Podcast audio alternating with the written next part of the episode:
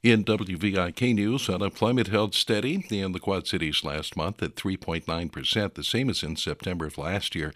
It was just a tenth of a percent higher than in August.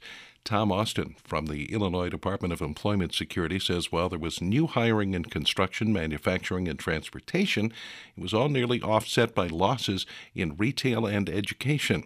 But the losses in education may just be temporary.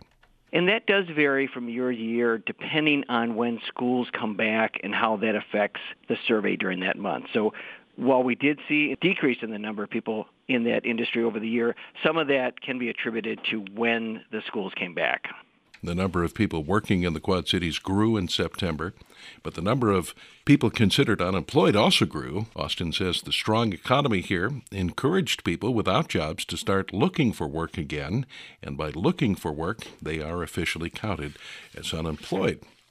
The Illinois Department of Public Health is reporting the death of a second person who had been hospitalized for vaping related illness.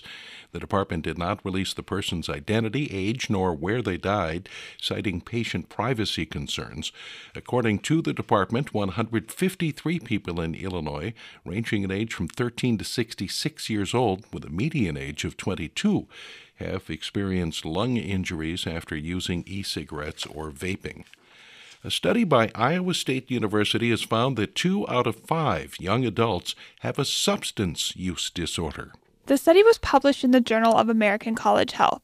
It surveyed more than 3,200 young adults, both in college and not in college, and found more than 40% had at least one substance use disorder within the past year. Iowa State psychology professor Brooke Arterberry says researchers also discovered just one in every 100 college students with the disorder were able to quit. She says that's because many young people are not seeking treatment. If you think about the idea that students are not seeking treatment or that help or support, then it's going to be harder for them to remit. Substances included in the study were alcohol, cannabis, cocaine, hallucinogens, and prescription drugs.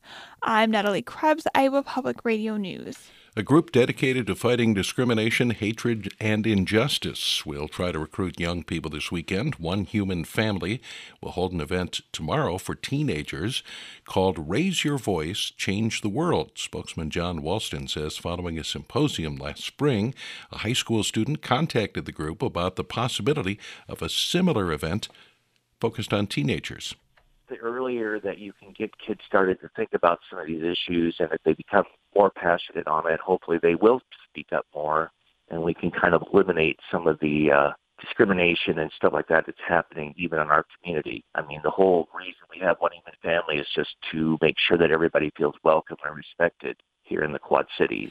It'll include speakers and activities, and he says their goal is to make it an annual event. The event will be held tomorrow from 1 to 5 at the Eastern Iowa Community College's campus in downtown Davenport. Game three of the World Series is tonight in Washington. The Nationals have a two games to none lead over the Astros. The Cubs made it official. Former catcher Dave Ross is the team's new manager. In hockey, the Flyers beat the Blackhawks 4 to 1. The Quad City Storm will host the Huntsville Havoc tonight and tomorrow night in the TaxSlayer Center. In football last night, Minnesota beat Washington 19 to 9. Augustana plays at Wheaton tomorrow.